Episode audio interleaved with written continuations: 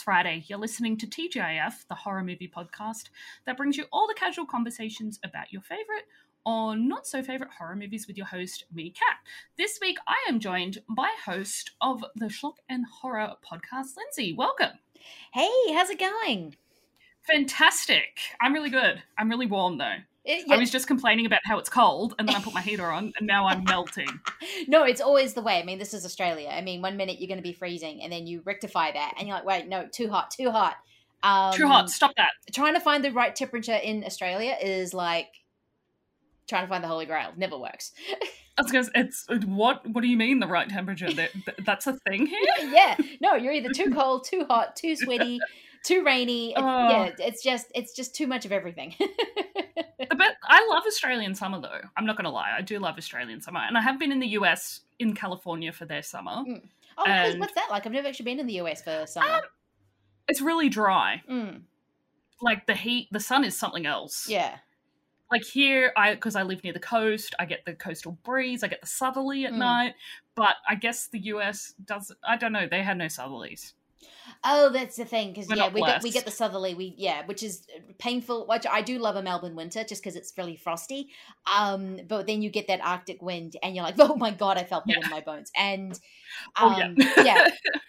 um, and in though we do get very dry and very sticky at sometimes in Melbourne, and we don't always get those because I don't know why, but sometimes where I am, the coastal, I don't always get those coastal winds.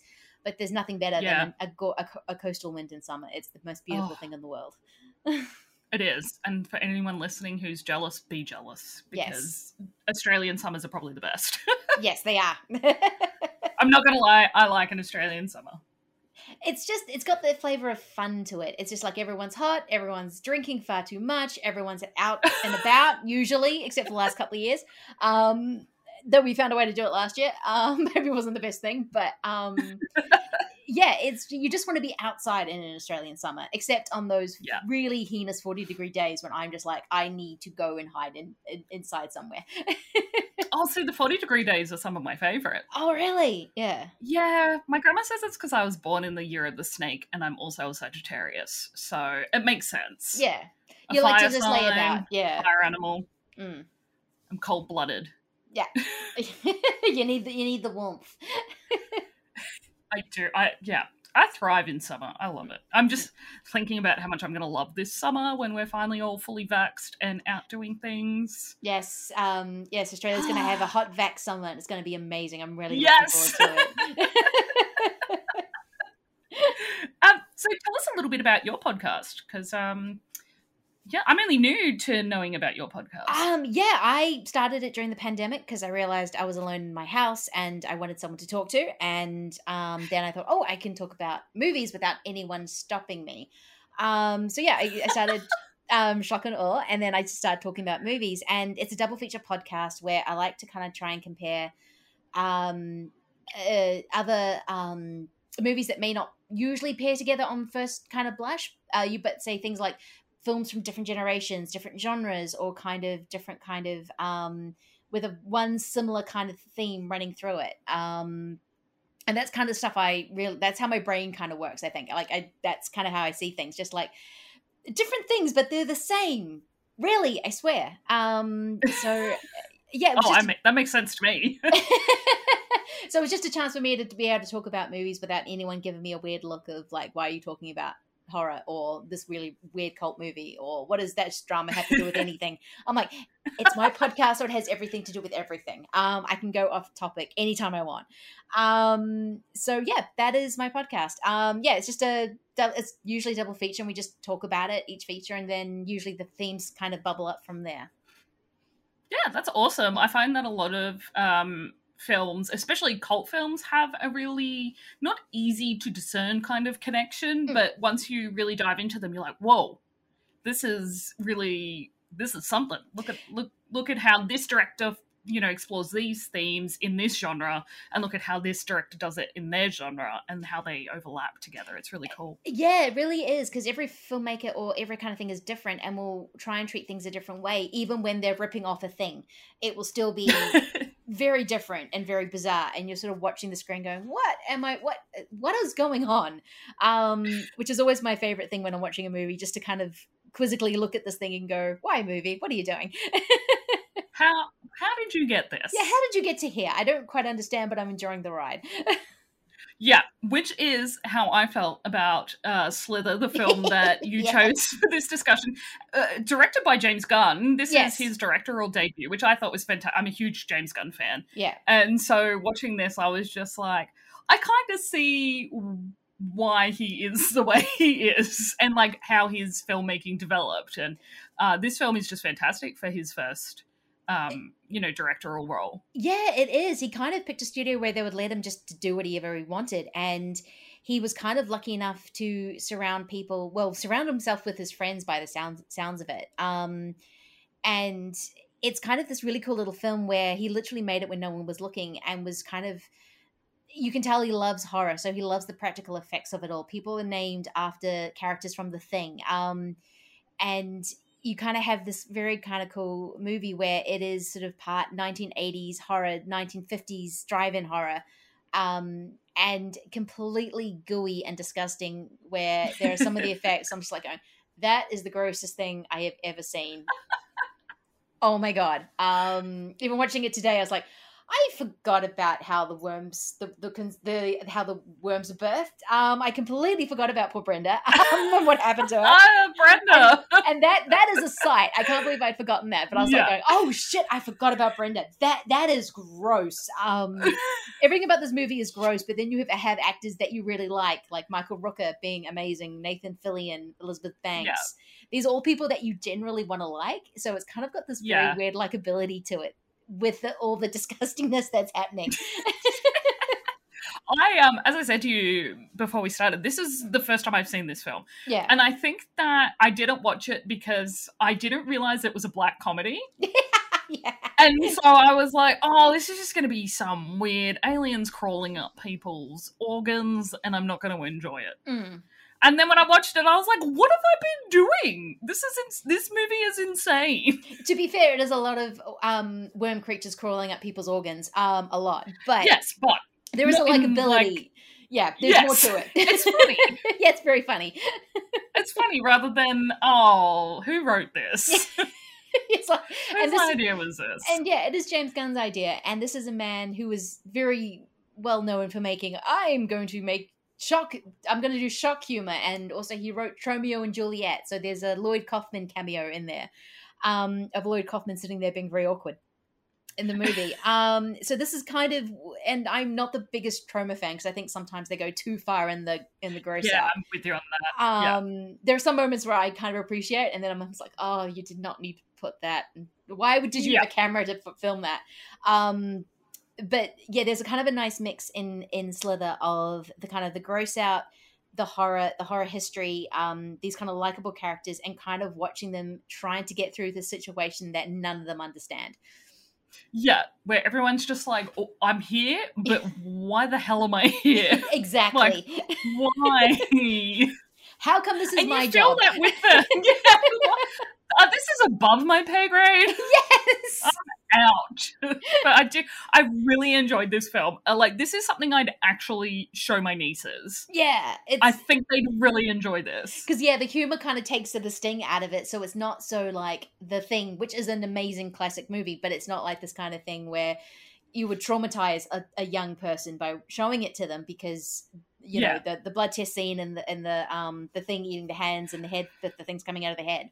Um, but this Yeah, one there's there's a, yeah them. that's too much. But this one there's always that this takes off the sting with Nathan Fillion being charming or Michael Rooker making a weird face, all this kind of Yeah. really bizarre kind of almost love story between this creature and Elizabeth Banks. Um, there's there's yeah there's there's a few things to take the sting off that a kid could actually watch this and go oh no I, I like this That's funny.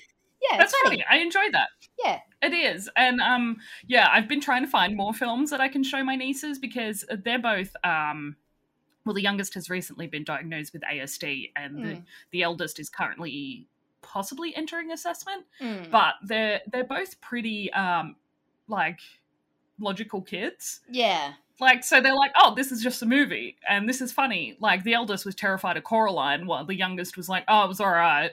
it's not And I was like, "Are you okay?" So it's like trying to find a film that kind of meets halfway that'd be funny for both of them. And after watching this, I was like, oh yeah, I'd show them this. They'd find this funny. Yes, I mean it is. Maybe. It- maybe. There's a few parts in it when I was even going, "Oh God, that's that's what happens in this movie." Um, and it's mainly the, mainly the effect work. So if they can kind of look at this and go, Yeah. "That's an effect," um, Yes. then they'll be okay. So yeah, they're big they're- Goosebumps fans. Ex- oh, like then the original perfect. TV series Yeah, yeah. Goosebumps. So yeah. I showed them it on Netflix and um, I left their house and the eldest called me and she's like, Well, that was boring. oh no. And I was like, What those movies that that TV show scared the living shit out of me as a kid. she's like, Oh, the effects were okay, I guess. Yeah. And I was like, She's gonna be like the harshest movie critic when she gets older. she is. So, a little about the film before we dive in. Hmm. Slither is a 2006 American science fiction black comedy horror film written and directed by James Gunn in his directorial role. Produced by Paul Brooks and Eric Newman, the film stars Nathan Fillion, Elizabeth Banks, Tanya Saulnier, Greg Henry, and Michael Rooker. The film is set in a small town in South Carolina that becomes invaded by a malevolent alien parasite. Hmm. I love that it's set in like this small town. Everyone's got a southern accent. Although I don't think like South Carolina people have those accents No, anymore. um, Elizabeth Banks goes a little bit overboard with it. I think. Yeah. Um, which for me, I was like, just are we in Tennessee right now? Yeah, I, I keep thinking this is going to be Tennessee because you could have it in Tennessee because this is a small town that you know people stand outside of the gun store to look at the guns and there's Confederate flags and there's like gross poverty and not gross poverty. There's uh, that's the wrong word. Um, they they got a lot of poverty in this sort of town. You can tell it's gone through um, bad times. There's a very distinct class kind of element of who's wealthy and who's not. And so you got all this kind of thing. So yeah, and then everyone's kind of got this half and half. Yeah, we're we're technically from the south, and then you just get Elizabeth Banks going, y'all. it's just like, yeah, and you're just like, it's really jarring, isn't it? Because you're just like, pretty jarring. no one else talks like that. no, no one else in the movie talks with that kind of thick accent, but she's almost like she's down New Orleans way. Um, exactly. Yeah, Yeah. that's why I was like, I, and, and don't get me wrong, I love Elizabeth Banks. Yeah. So I, I'd forgive her for it. It's it's just one of the minor tidbits for me where I was like, that's a little bit odd. yeah, yeah, it is. I mean, I've grown to love it just because I think it's such a weird. It gives the performance a weirdness that I don't think Yeah. was intended, but. Um, I think, and it, it makes it a little bit more endearing for some reason with this bizarre accent. This tiny blonde woman with this massive accent just is a weird thing to watch. Um, but no, it is a very her performance is a little bit. mm, It's good, but what is this accent? I don't quite understand. Yeah. Says us to Australians with Yes. probably, you know, the hardest to listen to accent. yeah. Very much so. My sister literally told me she doesn't listen to my True Blood podcast because she can't handle the Australian accent. Oh. And I was like, it's literally my voice.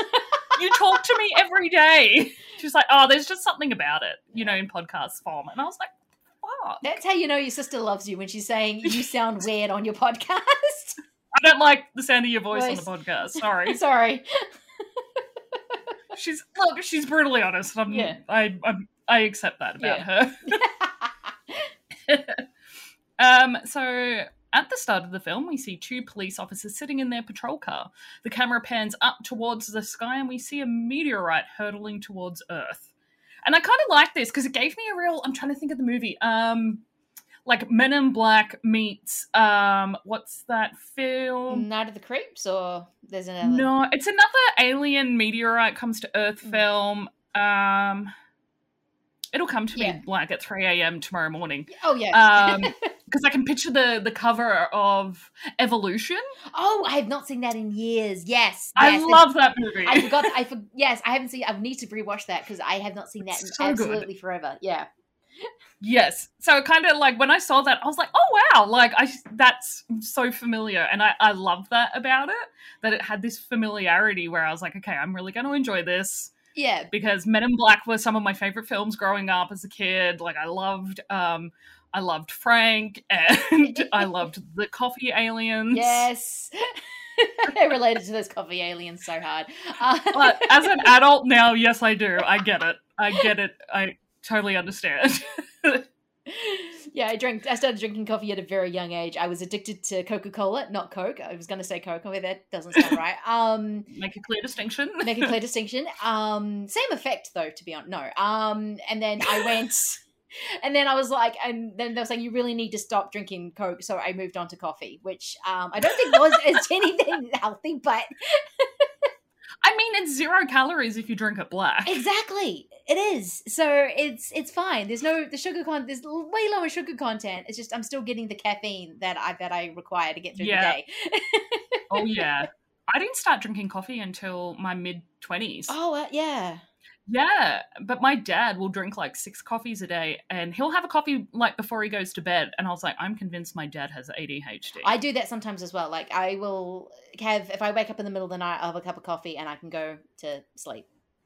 I'm Um, pretty sure I can. I just won't test the waters. Just yeah, in just in case. Because I'm like, I don't, I don't want to. Like, I can have like three cans of Red Bull in a day and go to bed yeah, and be fine. I haven't tested the waters on that, but um, I know I can definitely drink because I I can do six cups of coffees if I want. Um, Yeah, but it's, I could, but it'd pro- I'd probably poo my pants. Yeah, that honest. that is kind of what happened. Um, so I need to kind of cut back on that because it is a diuretic, and you have to remember that. Yeah. Um, I'm like, I would crap myself. yes. My stomach doesn't like it. That like, I love it, but my stomach is like, mm Yeah. no, No, stop that. we need to stop this right now. We're, we're stopping this. yes. that's it. Yes. One coffee, so I have one a day now. Yeah. On weekends, I'll, I'll have two or three. You know, Uh, I'm at least I'm close yeah. to a bathroom. I'm I'm two. Um, and then on the weekend I may be three. Though I think I no, I did have I had three cups of coffee today, so I didn't go over my three, which I was very proud of myself for. Mm. Yeah. nice. Yes. Back on Earth, we meet Starla, a beautiful high school science teacher speaking to her class about survival of the fittest. The boys in her class are absolutely enthralled by the content delivered by Starla, obviously, because they're all leaning over the top of their chairs like drooling mammals. Mm. One of the boys has drawn a naked picture of her in his book. Mm. I love it when um is it Talia she kind of nudges him to go um oh dude don't and he just goes hey what about it it's just like and you're, you're impressed aren't you it's just like no No, God, you're gross what the fuck? No. I just love he doesn't even look guilty that someone sees it he's just like hey yeah what about it What do you reckon? what do you reckon yeah right Good work, huh? No, no no. Disgusting. Um, which kind of speaks to the humor of the movie to be honest um Yeah, it does. it's it's fantastic. The little like um the just there's just humor in a lot of things that are done throughout the film. There's that little something you can always laugh at, and I think that that really speaks to James Gunn's like writing and his his directing as well. Yeah. He yeah, he knows kind of when to set up a joke and when it to leave it to be the actual horror. Like and he but the thing is I think he finds a lot of horror funny, even when it's not. Yeah, um um so I think um he tends so I think the two get a little bit confused along the way, but that's kind of why I love this movie, just because everything is right for laughing, even if it's the most disgusting, ghoulish, creepiest thing you've ever seen. yeah, right. Uh, out in the main street of the town of Wesley, South Carolina, we say, see celebration banners, including a sign that says "Deer season starts today." There are men pouring out of the hunting stores, purchasing new rifles and ammunition in preparation for the hunting season. Uh, Jack, an older, uptight man in fancy clothes, he's Hmm. in a suit, um, is driving through the town in his Cadillac. He comes upon a hunter's truck double parked, jamming up traffic. He blasts his horn at the driver as he yells, Get the fuck out of the way, cocksucker! uh, only to look out at his window, seeing a woman and her child who has heard the whole exchange, who waves and says, Morning, Mayor. yes. Um Which Greg- I loved. I, I was loved. ah, ah. um, Greg Henry is the best in this movie. Um, and every time he's on screen, I swear he just starts swearing, uh, which makes it even better.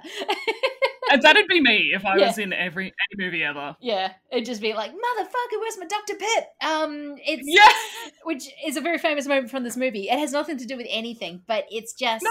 it's um kind of speaks to this character who's.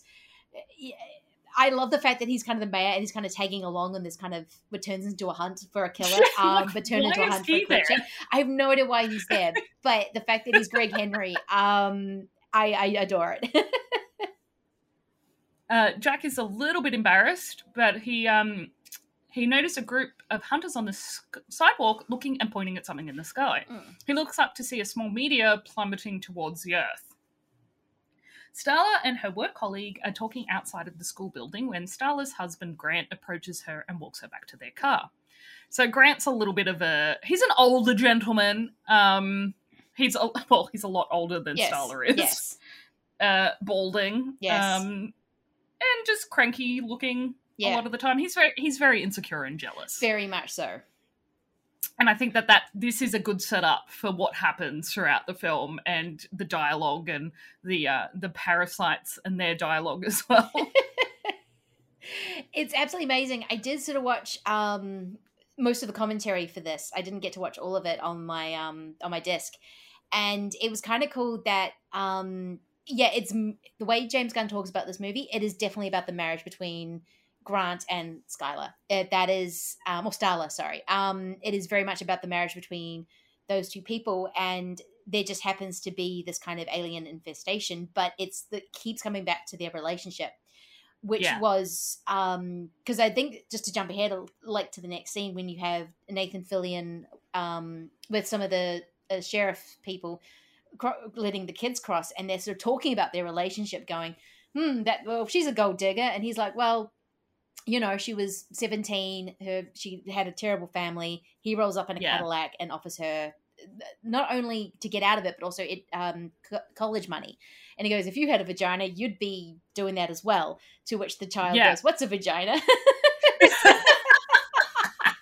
Because I actually read the original script. oh did you? Yeah Yeah, in the original script, James Gunn had written this uh, conversation between Starla and uh, Bill later on in the film. yeah And he asks her, like, why did you marry Grant? And she says, well, you know, my, my dad was beyond evil. Mm. He used to beat me from when I was a toddler. yeah Um, I worked at my dad's gas station. Then Grant rolls around. He has a Cadillac and he frees me. And then one, uh, she also tells the story about how one night um, her dad had beaten her so badly that Grant actually came around and beat her dad half to death. oh wow yeah Yeah, and like rescued her from her father, and Yeah. that's why she says it's not just love; it's it's protection and safety and all these other things that she kind of not only ends up stuck in, but feels obliged to to be there for Grant. yes. And, and we do see a lot of that throughout this film. The obligation, not necessarily that actual genuine love that they Mm. have for one another. yeah i think you see it more from grant especially when he's in alien mode more than anything else but Yeah, Um, no, you do get the sort of very specific because I love it because usually in, in movies it's the older guy with the younger girl and or woman, and then no one questions it, even though you though that brings up, up that up that situation, but it actually gives a really good reason for why these two are together.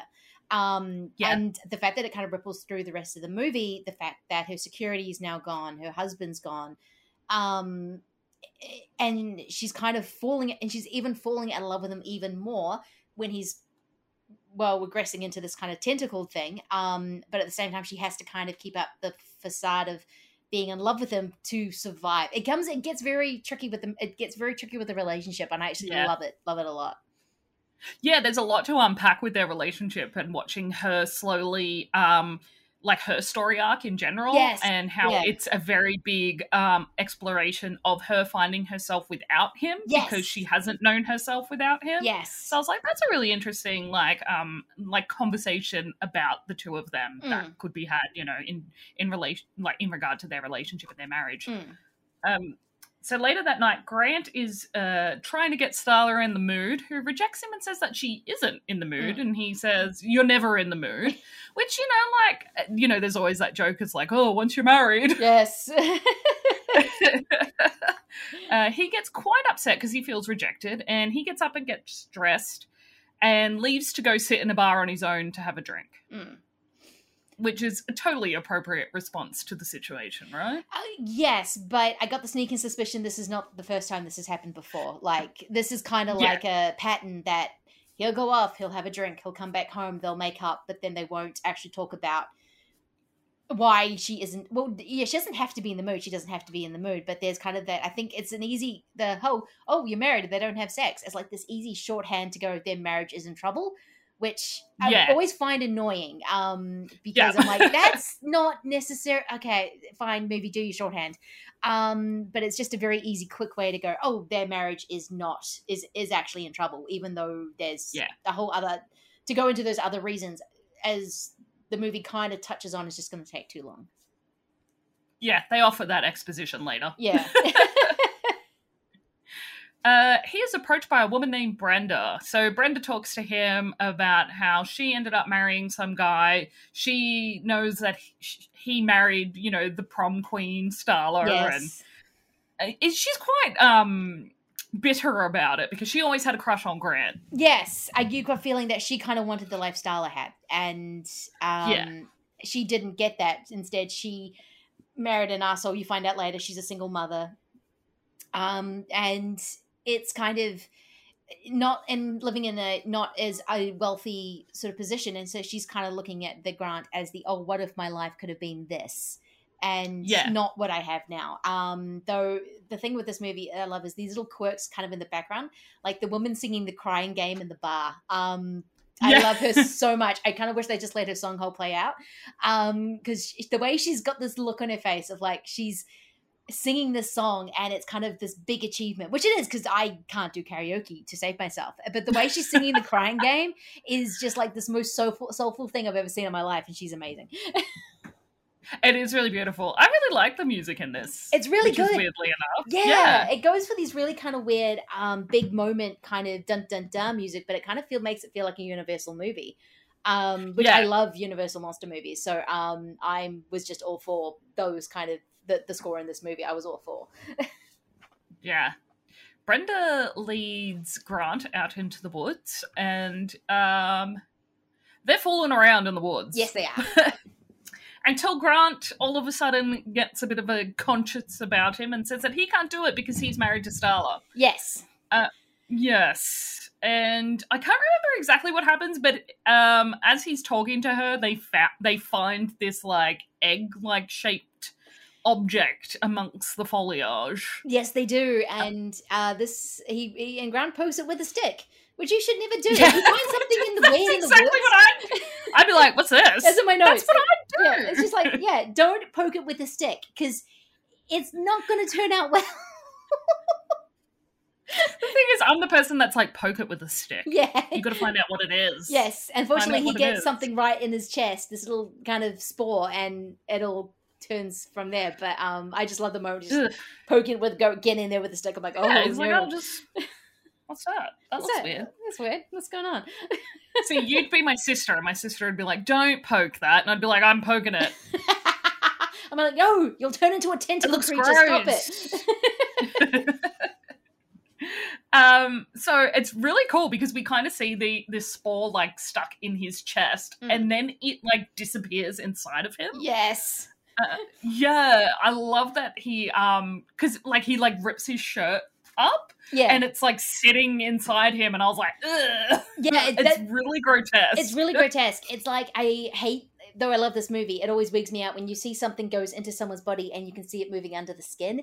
It always Yeah. grosses me out, and this is mostly this movie because what he turns into Yeah. is just that like times a hundred, and it's. Oh my god, um, it's it's amazing. But you're just every time you look at him, you're just like going, "That is gross. Why am I looking at That is disgusting. Uh, the last we see of Grant is him on the ground convulsing. Mm. The next morning, he creeps back into the house.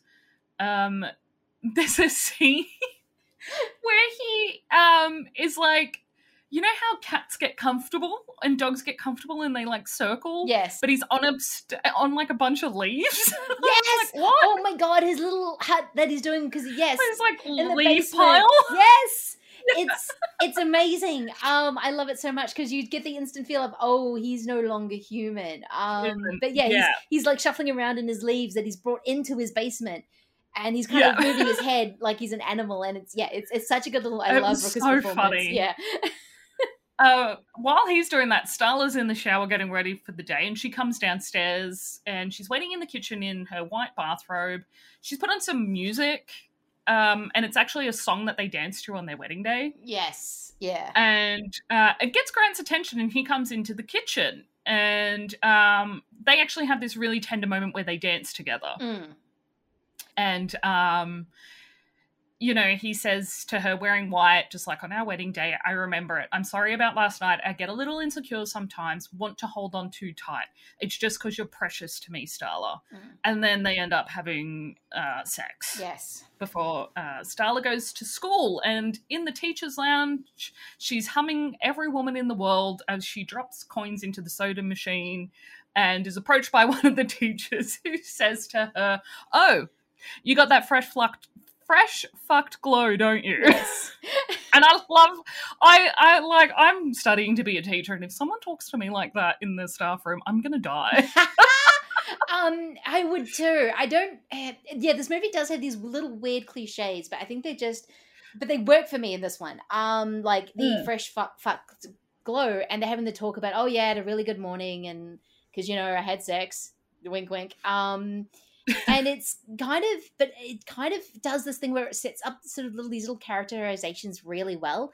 Um, that you know exactly who these people are, how they kind of relate to each other, and it's kind of really yeah, it's this brilliantly smart way that uh, Gunn uses these little kind of exposition kind of leaps that are really quick. Yes, you've seen them done a thousand times, but you now know that who Scarlett Sky, Skylar is and how she relates to her husband and how she relates to the other teachers. It's yeah, Yeah. but if anyone said that to me, I'd be just like, ah, no. I we're ending the conversation right now. Yes. While Starla is at school, Grant is at the butcher shop.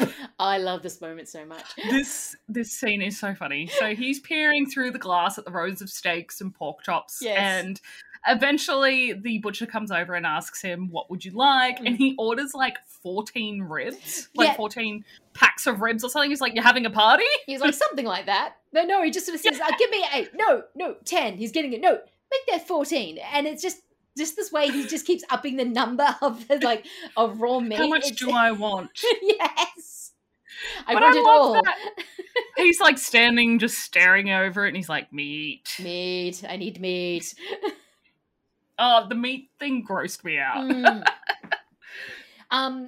uh, Yeah, I've been watching a few movies lately where meat has been shown in the most disgusting kind of way, and I'm just, and you're just like, "Oh." I'm like, why do I eat meat again? This is gross. Um, um I'm uh, reading a book at the moment called uh, "Tender Is the Flesh," and one of my really good friends just finished reading it. It's Yeah. a novella about uh, like a not too distant future. I have it. Oh, you're reading it as well. Yes.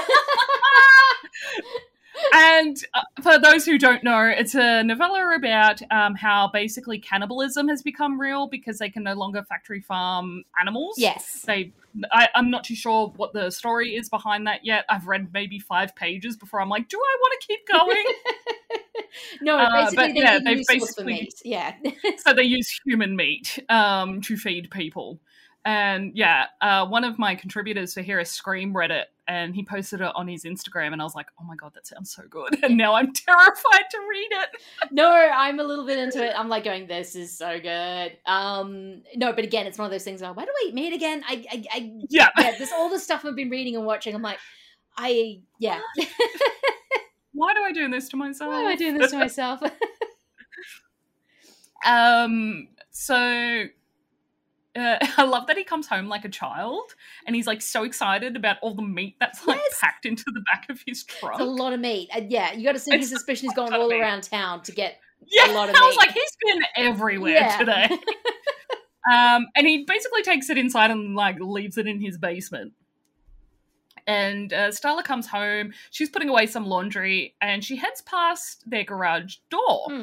and she notices that there's this big shiny new lock on the door and she asks grant what it's there for and he's like oh it's for your birthday you know she's like my birthday's two months away and he's like yeah two months too close yes. And, you know close enough is that's Yes. close enough for me Yes. it's your birthday surprise Yes. Which it is a surprise. Um, maybe just not Uh, the birthday yes. surprise that you want. Um, no no it's not no. um, Grant steps out onto the front porch because he's uh, acting a little strange. Like we Mm. see him not feeling too well. He's a little bit sweaty. Um, he's blinking a little bit, Mm. and he's looking around the neighborhood um, before he like throws himself onto the front lawn. and he looks up to see the next door neighbor's beagle staring at him. Mm, I know. As soon as I saw the little doggy, I'm like, oh no. Um, Oh. it's it kind of shows yeah it's kind of the up, i know it's the upscaling of what's about to happen because it gets kind of worse as the movie goes on and te- of technically of what rook is about to do um but that's just kind of that first indication of like oh if you didn't think him buying like all the meat in town is enough now he's looking at the dog going ah but this is alive Hmm. hmm What about you? Yes. are you tasty hmm think you might be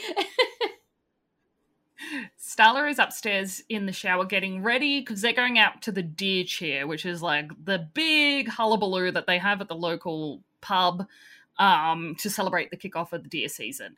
Grant comes into the bathroom and he's like kind of creeping around. Uh, he opens his shirt and tentacles start to come out of his chest. yes The steam in the shower has covered up that part of his body. Mm. So when Starla turns around and sees him there, he does she doesn't see the tentacles coming out of him, no which I thought was really cool. I was like, "Oh, that's clever." She's like, "Oh, what are you doing?" Um, standing in the shower because you. And then he's like, he, kind of freaks out and sort of says, "No, no, no, I can't. I, I gotta go to go back to work." She's like, "But no, you promised you'd take me to the the thing." Um, and he's like, "No, no, gotta go to work. Gotta go to work." And he kind of runs away.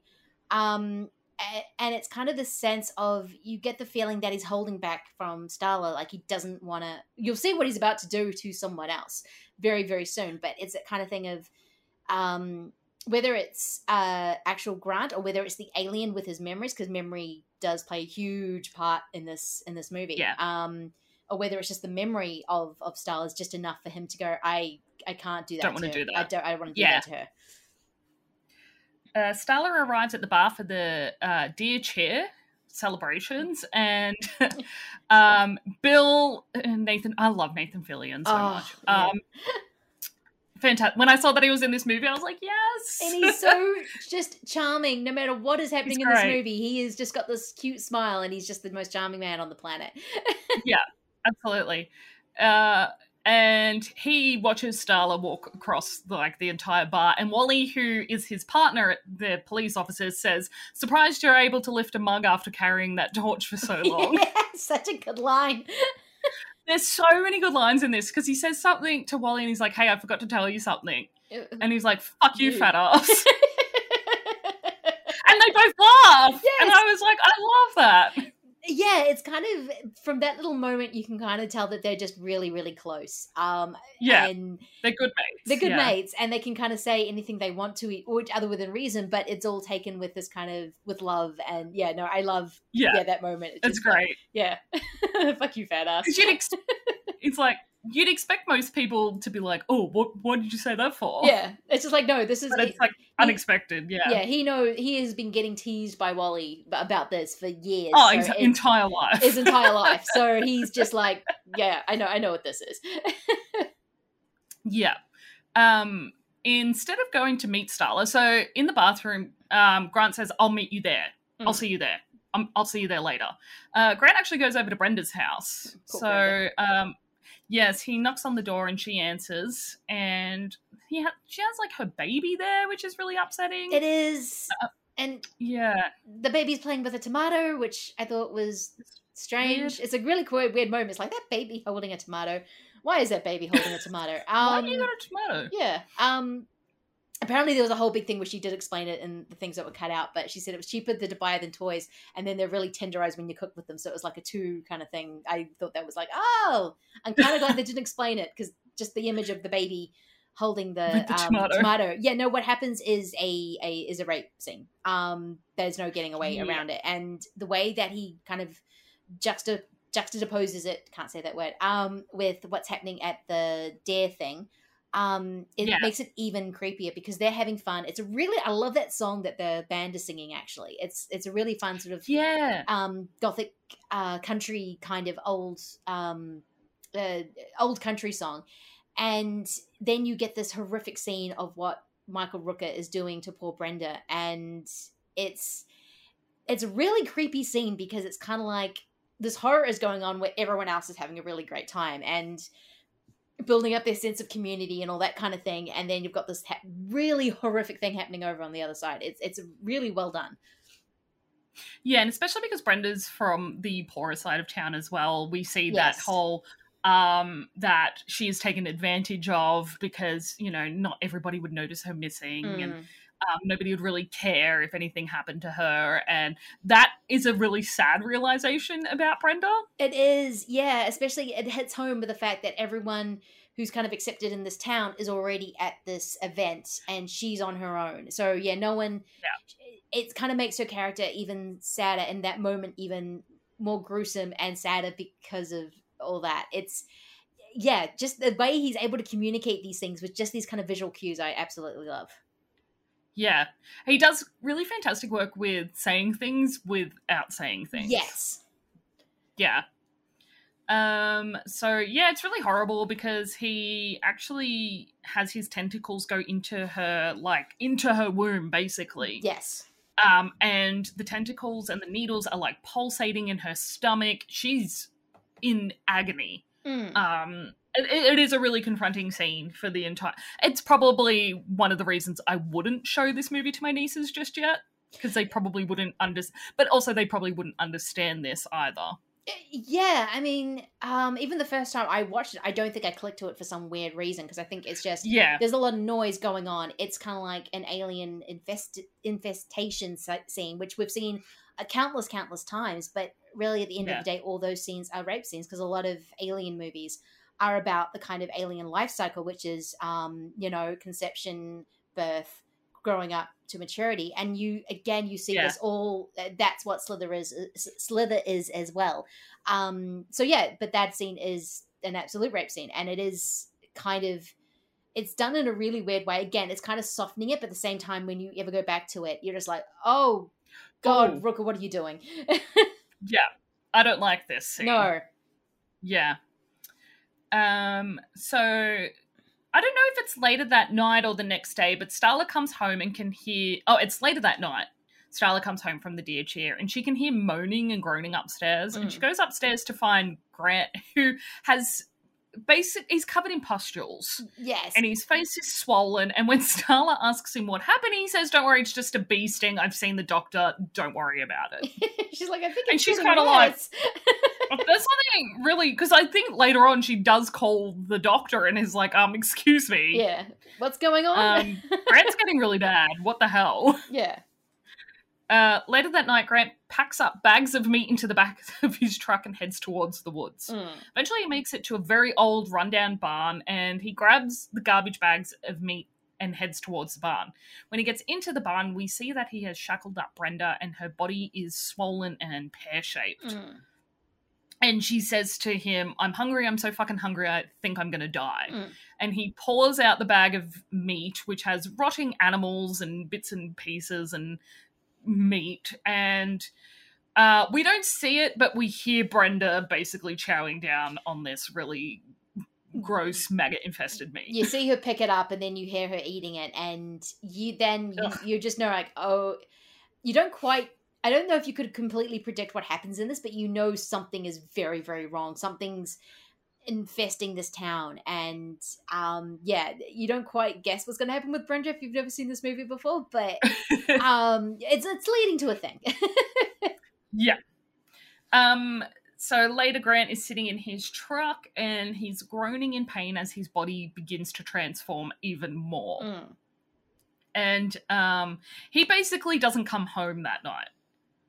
He's out. Yeah, yeah, yeah. Because yeah. The next day, it's like the mid afternoon. Um, Starla makes a phone call to the doctors. Yes. And is like, "Excuse me, what's going on?" And the doctor's like, "Well, I, I, I haven't seen Grant for like three months. I don't know what you're talking about." So she's a little bit sus, Yes. suspect.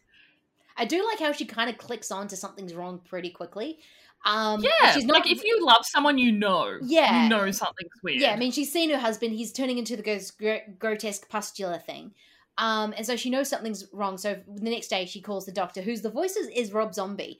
Um, oh no way! yeah, I think he has a thing where he puts him in every single one of his movies, but he's always a voice. Like you never see him. that's so cool. yeah. So the fact that That's awesome. yeah, he just goes, "Hey, Rob, come be in my movie. Speak this." And he's like, "All right." Um, That's awesome. and I, I love that and yeah so i love the fact that she's kind of really she's not trying to make excuses from from the get she's not she's not she knows okay something's really Yeah. wrong here i i don't know what this is i just can't think of where to go what to do at the moment or who even to go to help for um because she is probably very isolated um in her house he's um, grant looks as though he was like very very controlling of a lot of things Yeah. um so she doesn't exactly have someone to go hey my husband's is been- weird." this is weird something's something's happening Yeah.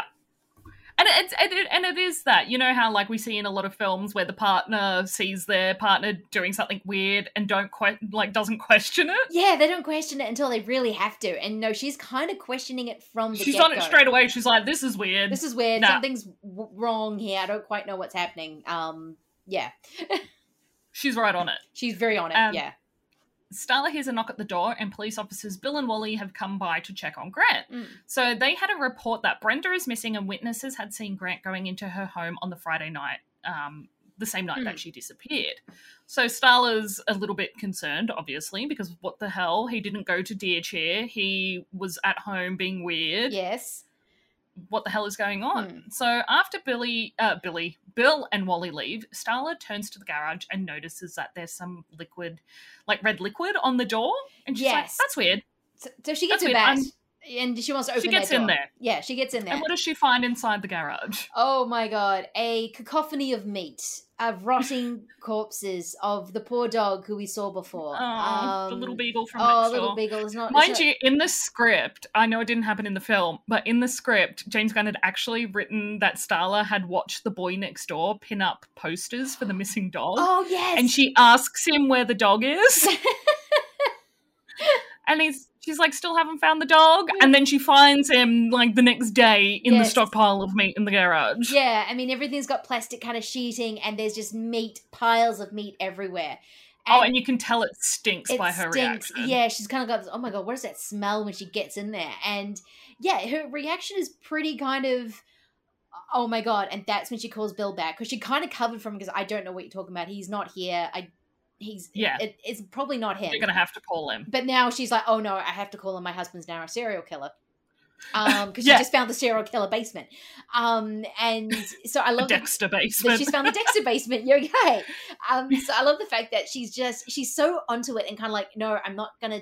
This is something I can't ignore. Yeah. Like, um, yes, this is not a healthy marriage. Yes, he is probably very controlling. Yes, she feels probably there for more obligation more than anything else. Um, but when shit hits the fan, she's like, oh no, I'm calling Bill back. Get over here. There's there's something you need to see. There's meat in my garage. There's meat in my garage that comes from looks like it's coming from body parts. Uh, yeah. Uh, so what Starla doesn't realize is that Grant is actually sneaking around the outside of the house watching her.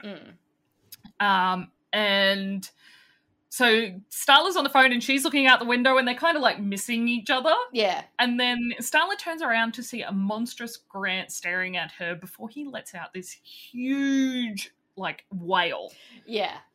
which was like, oh, for me, I was like, yuck.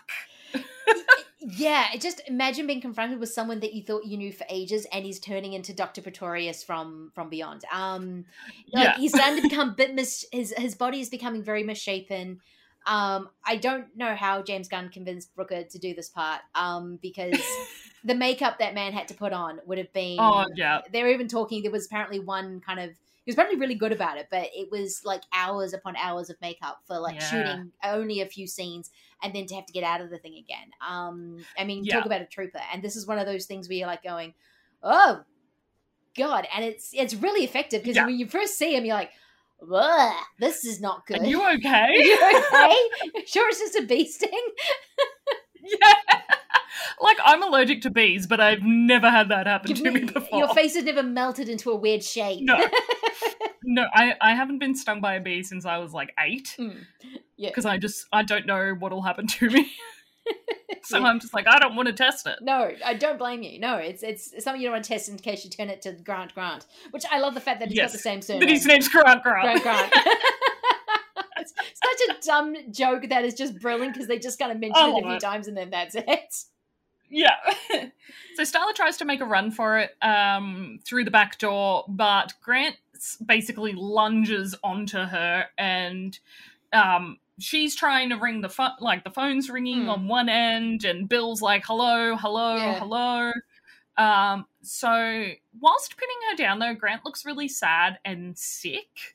Like he, like there's that whole conflict of the alien and him going on at that point in time, and I think that continues through the movie. I think it does as well because you kind of see that he has affection for her and this alien kind of thing is coming up over him and he can't necessarily control what he's doing because he's turning into literally something else. But at the same Yeah. time there's this memory of of their marriage and what he feels for her. So having to actually hurt her um, is very difficult for him. Yeah, um, you get that sense a lot, even when he's at his most gross um, and globalist. Um, there's still that kind of meeting of eyes occasionally, which I I, I appreciate. Yeah. Mm. And I, I like that Rooker did a really great job of communicating those emotions Yes. too, because like his at, at the you know towards the end, his mouth can't move, his Yeah. arms can't move, his eye he doesn't have eyebrows. He literally just has his eyes to communicate. Yeah, and you can And, definitely see um, that in his wonderful. eyes. Yeah, Yeah. And he says to her, Why did you betray me, Sugar Plum? I wanted you by my side, but you, I can't trust you now.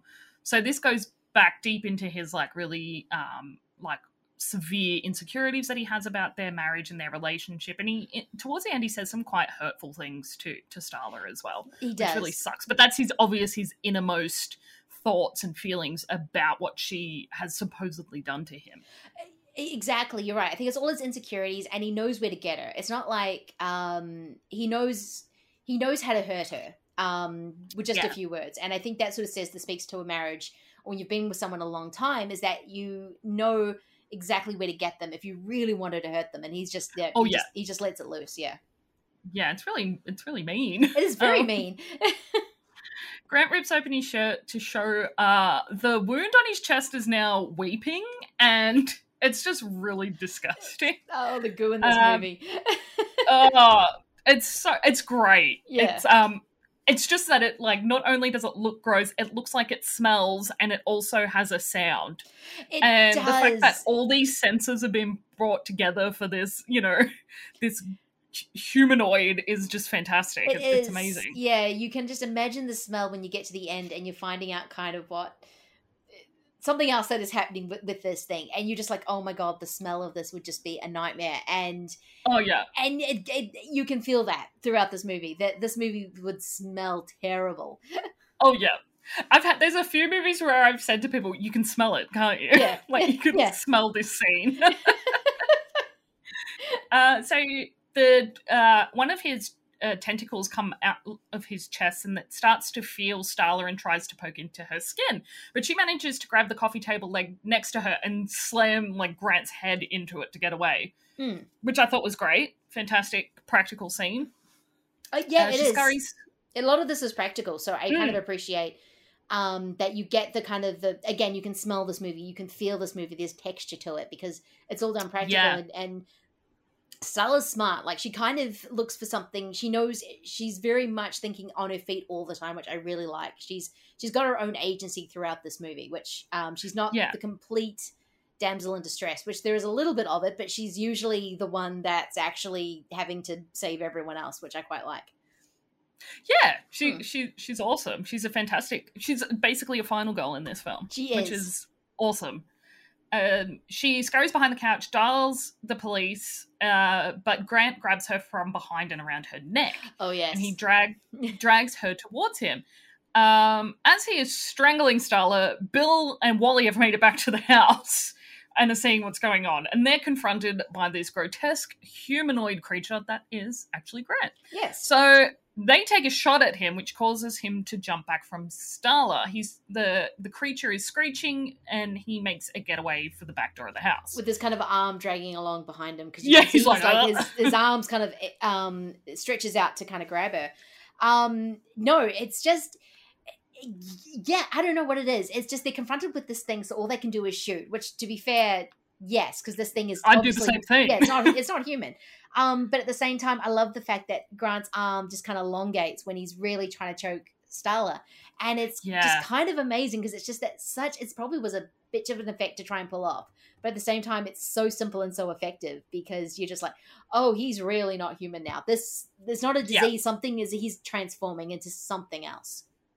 Yeah, absolutely. He um yeah, it's really cool. I wonder who did the special effects. I should have Yeah, I, should have. Me too. But they're very good special effects. I really, yeah. Whoever did it, Good job. Uh, so the next day, Bill is in the station, and the place is buzzing with the hilarity of Bill and Wally talking about how they saw Grant as a squid. Uh, one of the officers puts a toy squid on Bill's desks and suggests they use it as identification for witnesses. yes, because all they can say he was a squid. Yeah, That's all they which I say. love. That was funny because the Oh. look that Bill gives him is just like "fuck off." Yeah, um, I love the sort of the fact that um, because um, He- Gregg Henry comes in and kind of joins in the conversation about, you know, we really need to get this sorted out. This is like a prominent member of the community. Um, what's going on? And he goes, "It's not a squid." Well, he kind of had a long arm. It's kind of, and, and then of course Gregg Henry's just yelling obscenities at everyone. It's just, it's it's kind of glorious. Get back to work. Get back to work.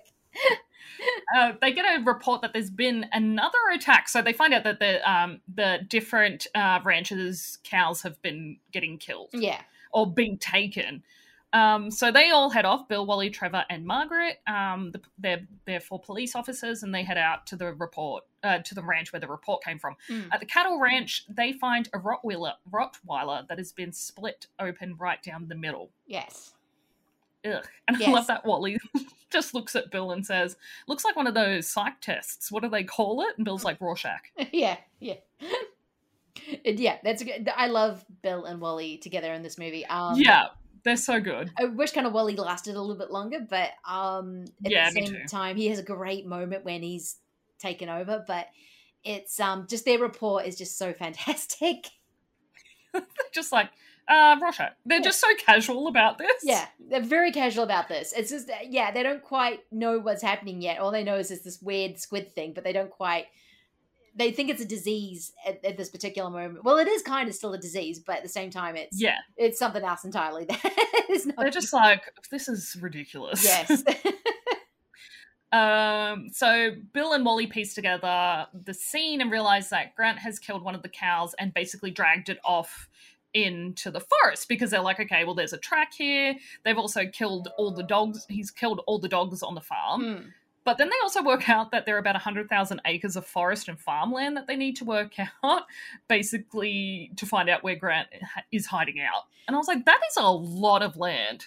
That is, it is. You got the sort of sense that this town is also very, very isolated. Um, Yeah. and he can hide anywhere. And yeah, they've sort of a tracking time. Is this when? This is also when um they're sort of sitting in the by the not the barn, but the kind of this kind of um by this fencing, and that's Yeah. when they're all sort of talking, and he's like, "Oh yeah, because you know, Starla wanted to be- go to Hollywood and become a movie star."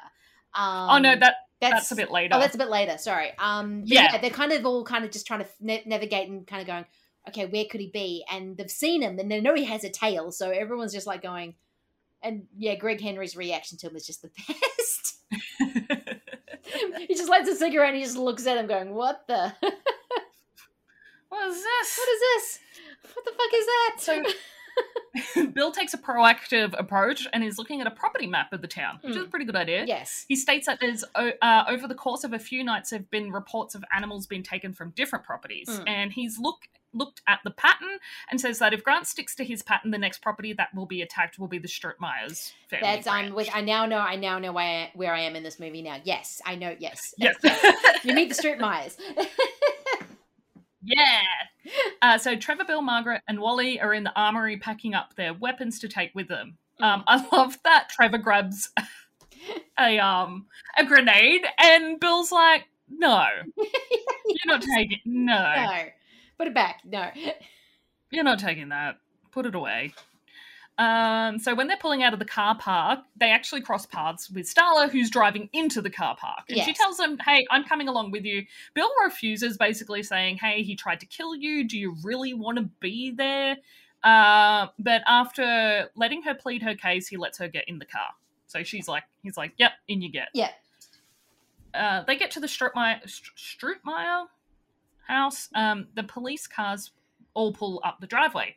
They get out and fan over the grass where the cattle are, Okay. and um, Mr. Strutemyer's up on the on their um, the is it the, the veranda. Yeah, veranda. Yeah. Um, I think Jack is with them at this point. I think he might be, yeah, because I think he wants to be involved. I think he was. No, I think he isn't. He is there at this point because they. That's when they go into the um, when they actually go find the barn. So yes, I think he's there at that. Point. Yeah, because he's with them. Yeah. Mm. But I can't remember if I think he was already at the Strutemyer's house. Something like that, yeah, because he wants to be Yeah. he wants to be involved and he doesn't want this to get out of control because this is going to be the big deer, it's deer hunting season. So um which is like in Jaws, it's like those summer dollars. This is the deer hunting dollars. Um, I think this Yeah. is like the big economic time for the town. So he's he's a little bit like, well, can we not have a serial killer? What they think? I think this is what they think this is. This is. Um, some sort of weird killer thing on the loose because that's not going to do well for the deer hunters. We, we want them to come and kill our deer. Uh, so um, they all basically hide out Mm. to wait for Grant to show up. Um, Bill, Wally, and Starla are inside the barn, Mm. uh, watching the cattle through the do- the doorway. Um, Starla starts to nod off as they sit and wait, and um, Bill says to her, "Hey, Starla, remember that time you were a kid and you came knocking on my window in the middle of the night?" And Bill Bill says to like turns to Wally and says, "Starla, here's twelve. Guess I was fourteen. I said, Starla, what the hell you doing out there?" She tells me she's running away to Hollywood to become a big star. She said she knew I was in the ROTC and she was going to need a bodyguard and invited me along. this is the moment I thought we are up to. Yes. Um, Yeah. again, I love this moment because again, it's this very kind of cool thing of you. These people all know each other. They've known each other for decades. Um, they've grown up with one another. Everyone knows everyone. Um, and you just sort of get that sense of how long um, uh, Bill has had a crush on on Starla. It's it's been Yeah. he's been holding that flame for a long time. Oh yeah. yeah. Starla tells Wally that she never made it past the bus stop because Bill had called her dad and dobbed her in for running away. Mm. She says, You fucked up our fame and fortune, Bill Pardy. And Wally says something about once a cop, always a cop, Yeah, or yeah, something something like like that, that. yeah. That gives him a hard time. Uh, Jack and Trevor are together, and they they eventually see Grant come out across the field. and And Jack turns to Trevor and says, "You said squid." yes. about this giant glut, like gelatinous yes. thing. And that's when you see um, uh, Jack kind of trying to light a cigarette and it's just kind of hanging on his lip as he's just looking at this thing going, What in the. You said squid. You said squid. What is that? Um, it's kind of a glorious moment because you see him carrying a cow and um, just carrying a cow as you do. And it's just, yeah, it's kind of that great monster moment of this thing is coming out of the woods and you finally get to see it. Um, and the whole hunting aspect comes into play because these guys are hunting Grant. Um, and yeah, it's it's a great. I love everything about this movie, but yeah, this again, I love this moment. I love that Billy, uh, Billy, Wally says to Bill, "What are we going to do now, Bill? Cuffs won't even fit on him." yeah. He's so practical. Wally is so practical of just kind of like, like, what am I meant to do with that? "Oh, I can't do anything. Yeah, what am I? Yeah, what are we meant to do? I just I don't understand the thing. Yeah, this is definitely over their pay grade, but they just don't know what they're gonna. These are just small Yeah, town like, cops. what do we do? They're not. They're not equipped to deal with an alien. Nope. Uh, Starla gets her shit together and heads out of the barn towards Grant. She is joined by the others, including um, like two rednecks who were like hunting in the in the forest and saw what was going on. And they're like, "Oh, we'll we'll just join up with you guys. What's going on here?" this will be fun. Uh, the group slowly walks towards Grant with with their guns raised, ready to fire if they need to. Mm. Starla says to Grant, "You're sick. Uh, you're just sick as all, but we'll take you to get help right now. I'll stay by your side, Grant, just like I swore I would, for better or worse. Remember." Mm. In response, Grant screeches. Uh, Mm. although we can see him looking from Starla to Bill, and we see a glint of hurt and jealousy in his eyes. Yes. He growls, turn, turns away, and drags the cow into the forest. He's like, "See ya? No, I'm going." Nah, sorry. Uh, Mm. one of the rednecks blocks Grant's path with his gun pointing at him and says, You stop right there, you son of a bitch. I don't care what kind of leprosy you got. and he says, We need to find that girl. Uh, Grant looks at him and basically snaps out one of his tentacle arms and whips it right up the front of the man's body and back. We see the man split straight down the middle while everyone looks on in shock, the organs spilling out from the middle of his body. Yes. Um. Again, great practical effect. I do love a half body Yeah. split. Um. And this is definitely It's, got that. oh, me too. Just yeah, just when you see the little opening and then just the whole thing fall over, and you're like, well, he's split in half. in half. It's just- Uh, they all start to fire at Grant, who screeches in pain, letting the cow go and slithering off towards the forest. Bill and the others start to uh, chase after him, shooting as they race. Uh, they go through the forest, over some rocks, a creek, and eventually stumble out of the forest to be uh, hit smack in the face with a terrible smell. Uh, they all are pretty grossed out, and they work out that it's coming from inside an old barn. The same barn where we have seen Grant go, uh, where he has chained up Brenda. yes. Yuck. Yes. Brenda is uh gone through a change. Yes, so they head inside, um, and they can they swing the door open to find Brenda. Uh, she isn't looking too good. Her body is a huge orb, and her tiny head is sticking out only a little bit from all of the flesh that is expanded around her. Think Her skin Beauregarde, sloshes. times ten. Yeah, and kind of really grotesque. yeah, it's uh Um, as a group move closer towards her, Brendy, Brendy, Brenda's whole body suddenly lurches forward a little bit, uh, like whatever is inside her is trying to get out. They realize where the smell is coming from as they look around the room to a room full of rotting cow carcasses, roadkill, meat. Um, basically, Wally uh, chunders and needs to get the hell out of there because it's so disgusting. yeah. Um and Brenda is just great because she's just kind of screaming, going, Oh, I am so hungry, but I don't feel so good. Something's wrong with me. Yeah. And they're like going, Yeah, something's definitely wrong yeah. with you. And they're like, Yeah, we'll we'll take you to a hospital and they're like, What are they gonna do with that? Again, that same thing of like What- what cure can this possibly for that? And then, of course, she's so hungry. She's like, "Can you pass me the, that po- possum carcass?" And it's and Wally's like, uh, sorry, but yeah, it's just nope. the effect is so great because you're just so grossed out by this thing that you're now presented with, um, and it's yeah, it's so so disgusting. Yeah, I love it. And also really grossed out by it. yes, Uh, so basically, her skin is starting to tear and split yeah, down the side, and she says, Little fuckers are tearing me apart. Mm. Ugh, she lets out a huge scream before her body bursts right open and thousands of little slithering bugs spill out of her. The slugs swarm over the group, um, and Grant is outside uh, of the barn, just like creepily watching, smiling from outside. yes. Going, oh, the plan is coming together. Essentially, Excellent. my Um, the babies. paras- yes, yes.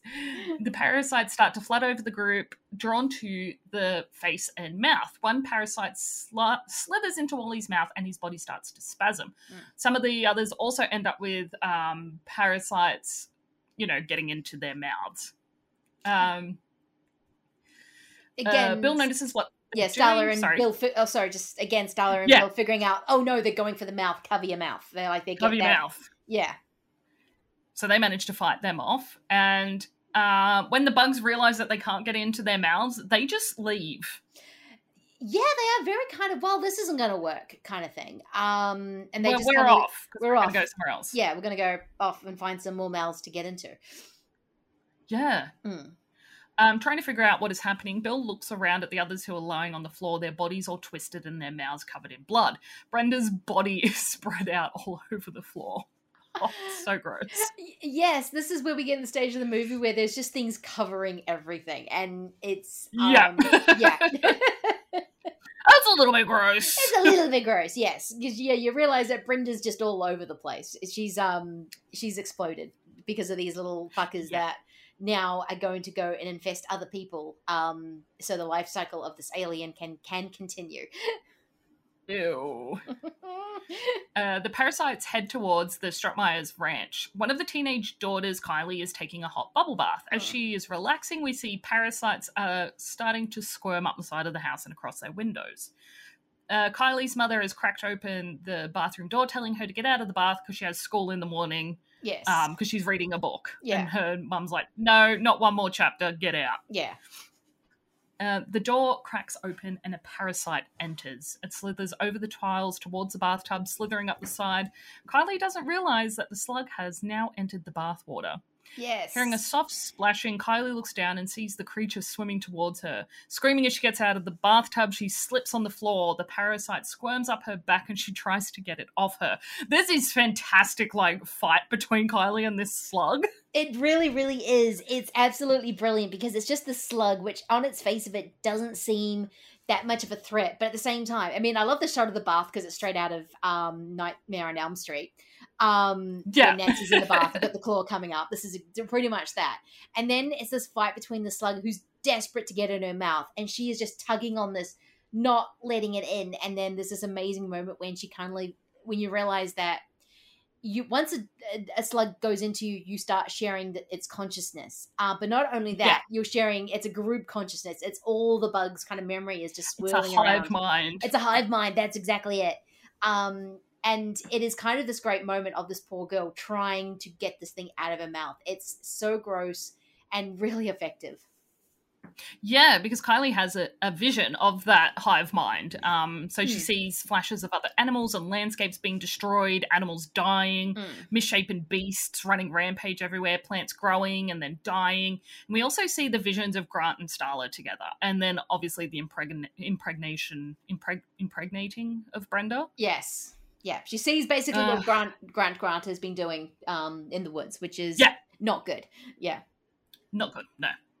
So she grabs the, the parasite by the tail and yanks it out of her mouth. Throwing it to the floor, Kylie picks up her hot curling wand and burns the parasite as it wri- writhes in pain and screams on the floor. Yes. Which I, lo- I love that she picks it up and it just kind of like drops off Yeah. it's just like it's, yeah, it's, curling it's, wand, and she's yeah. like, "All right, it's dead. It's dead. All right."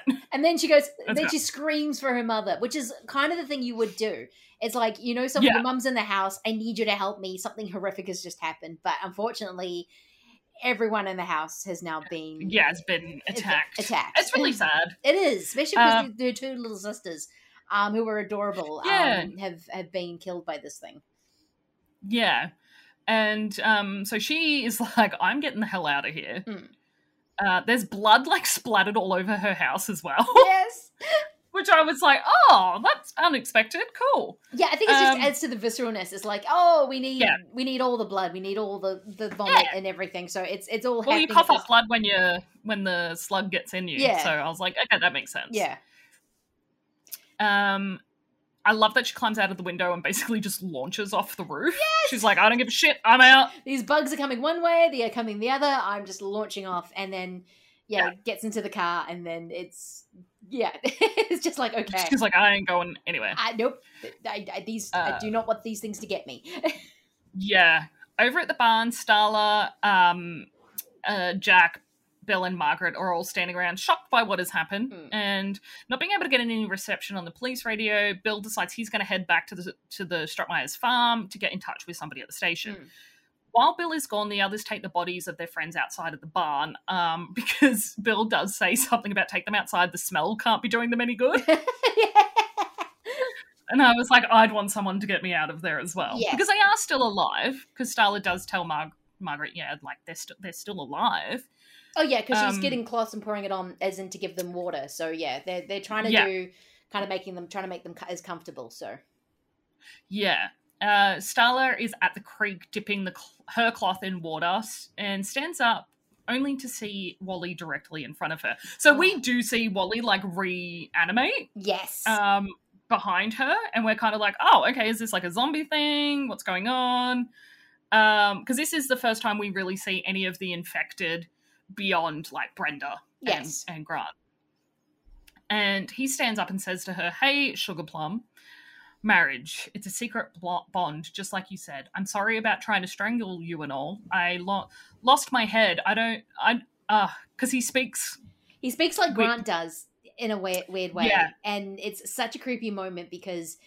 It's not Grant, and yet he's kind of using his vernacular and the way he speaks, and Paul Yeah. Style is just like The staring at him, cadence and everything The cadence, like- yeah, it's all Grant, and you've just got Paul Style staring at him, going, "What the hell?" Um, yeah, I mean, of all the things that are happening, then this happens, and her husband is able to speak to her through someone else again because of that hive mind. And you, So- I oh, really love it though. I'm like, this is cool. this is really cool. Because- it's such a good conceit of.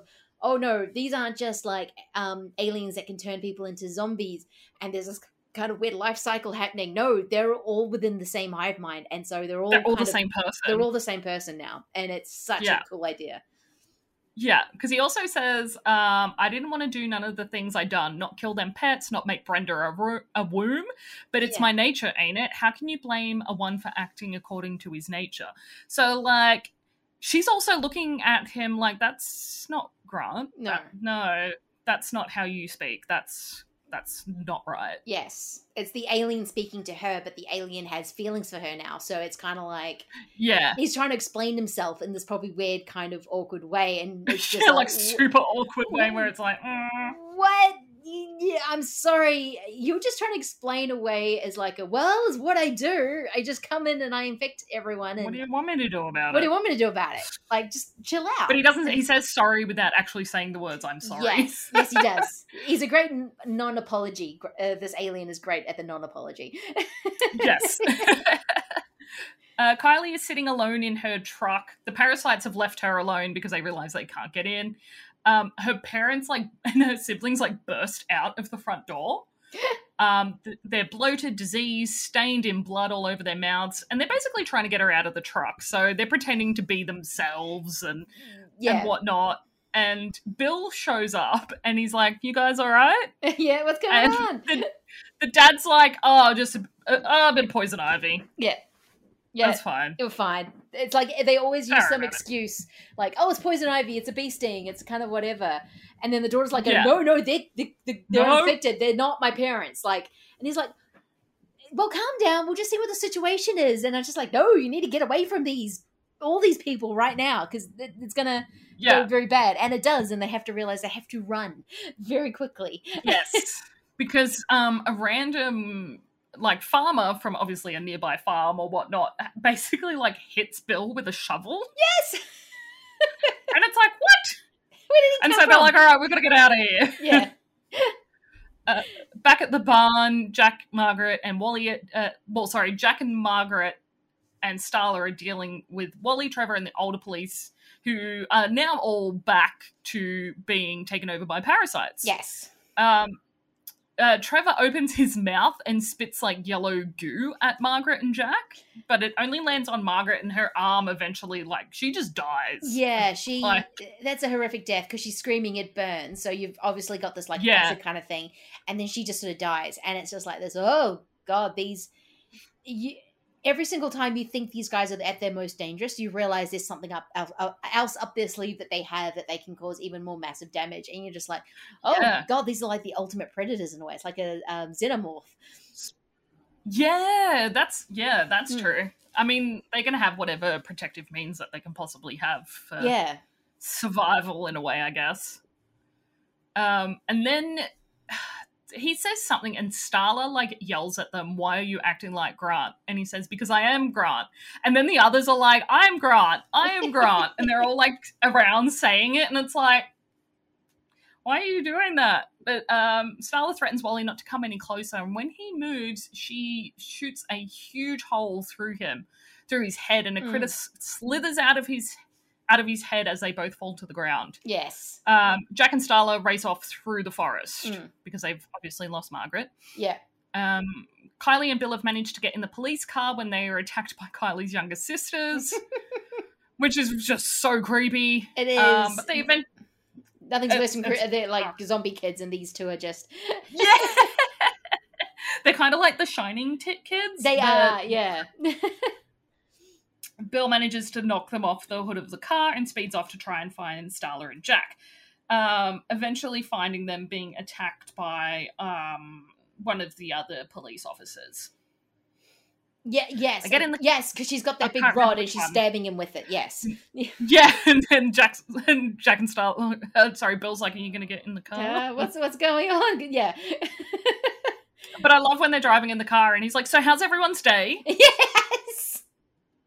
Because that would be my reaction to that whole situation. It would be. There's nothing else you can kind of say, and you can kind of tell that there's an urgency to his performance, but at the same time, he's trying to keep everyone calm, and he can't help but make a weird joke. Because I think this is when he Yeah. also calls um, Shelby. uh, Shelby, the um, who was married to James Gunn at the time. Um, oh wow. yeah, they were from married for a little while. Um, and she's kind of the the dispatch lady, and just that Yeah. whole conversation about oh, your mum called, you need to come and unclog the toilet because it's your fault. Yeah, and He's like- just like, Um, okay, I just stop need it. stop it. But he's like, okay, I need you to call the, the, the health department like now, please.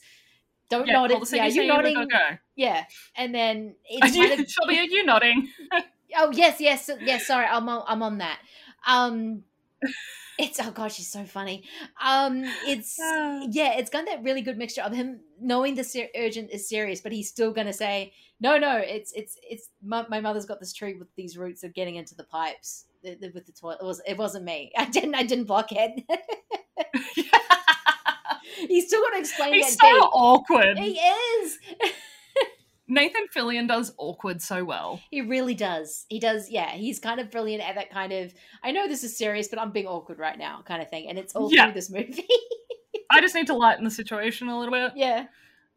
Uh, when Shelby gets the off the phone, when Shelby gets off the phone, a whole bunch of slugs burst through the air vent above her and fall out onto her. So we guess what happens to Shelby. Yes.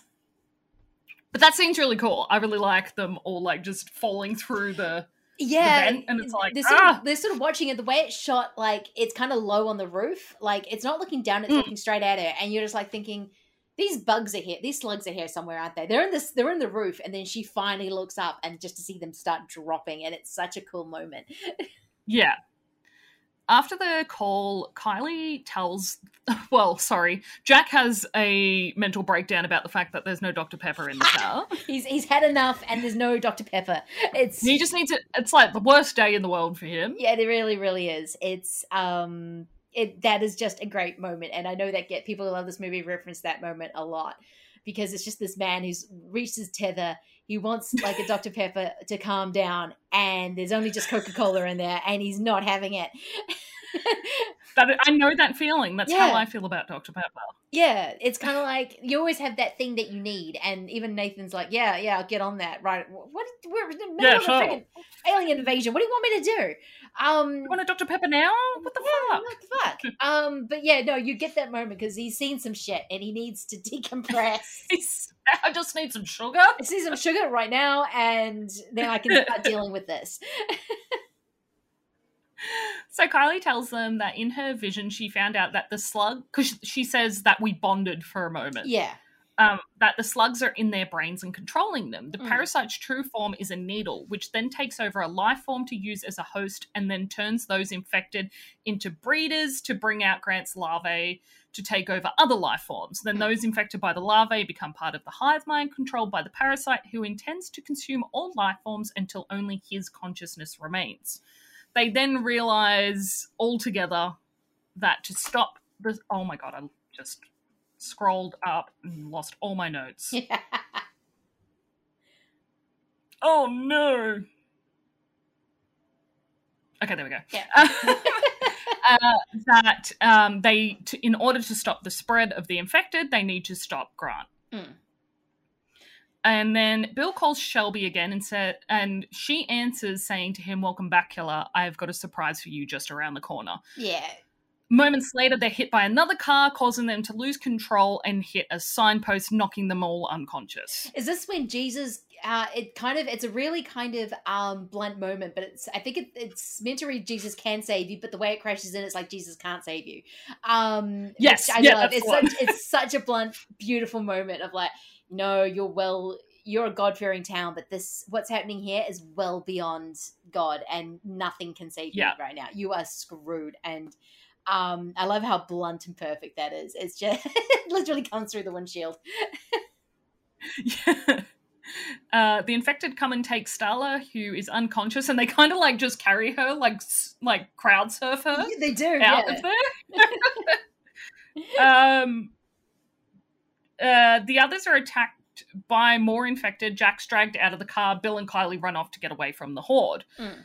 um, hiding in some bushes. Bill says that he has to go inside the police station because there's a grenade inside of there.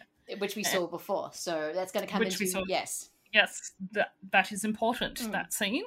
And because he says to Kylie, if I blow up Grant, will that destroy the whole system? And Kylie's response is like, maybe, maybe. I don't know. Typical teenage response, though. like, yeah, it's maybe? kind of maybe it's kind of that whole thing of she's now the expert because she's actually survived a bond. Yeah. So now everyone's looking to her, and she's like, going, I, I, I don't know. I guess maybe I was there. I saw 30 seconds. Yeah. What do you want from me? Um. Yeah. Yeah. I love that Bill goes into the station carrying like a massive stone as a weapon. yeah. um, and he's like searching around for the grenade. And we see this uh, shadow scurry off to Bill's right. yeah. He eyes off the armory, and he, as he heads towards it, he hears a noise which causes him to look over and see a, an infected deer that is like gnawing away at a body. Do you, Uh, do you think this is the same deer we saw get infected? Because there's a scene where you see I a. don't know. Yeah, Um, I know there's more deer. and know the whole point. This is like a deer hunting town, and it's deer hunting season. So the whole fact that there's a deer now coming out after um after Bill is quite. It's I love that moment, but the fact that he's getting beaten up by a deer is just is, is brilliant. because they have a real big tussle. they do. that That is a Um, strong and it's deer. like biting yeah. his arm Yeah. and like his leg and stuff and like gnawing away at him. it is really it is really funny because it's like it's just a deer, but then you've got to remember that the parasite is inside its brain. It's obviously made it incredibly strong. Yes. Uh, it's, It's- really funny. it's thinking like Grant, so it's kind of got a plan and everything else. It's it's um yeah, it's yeah, but it is quite it's it's it's amazing to have a, just a deer come out and nowhere and start attacking him.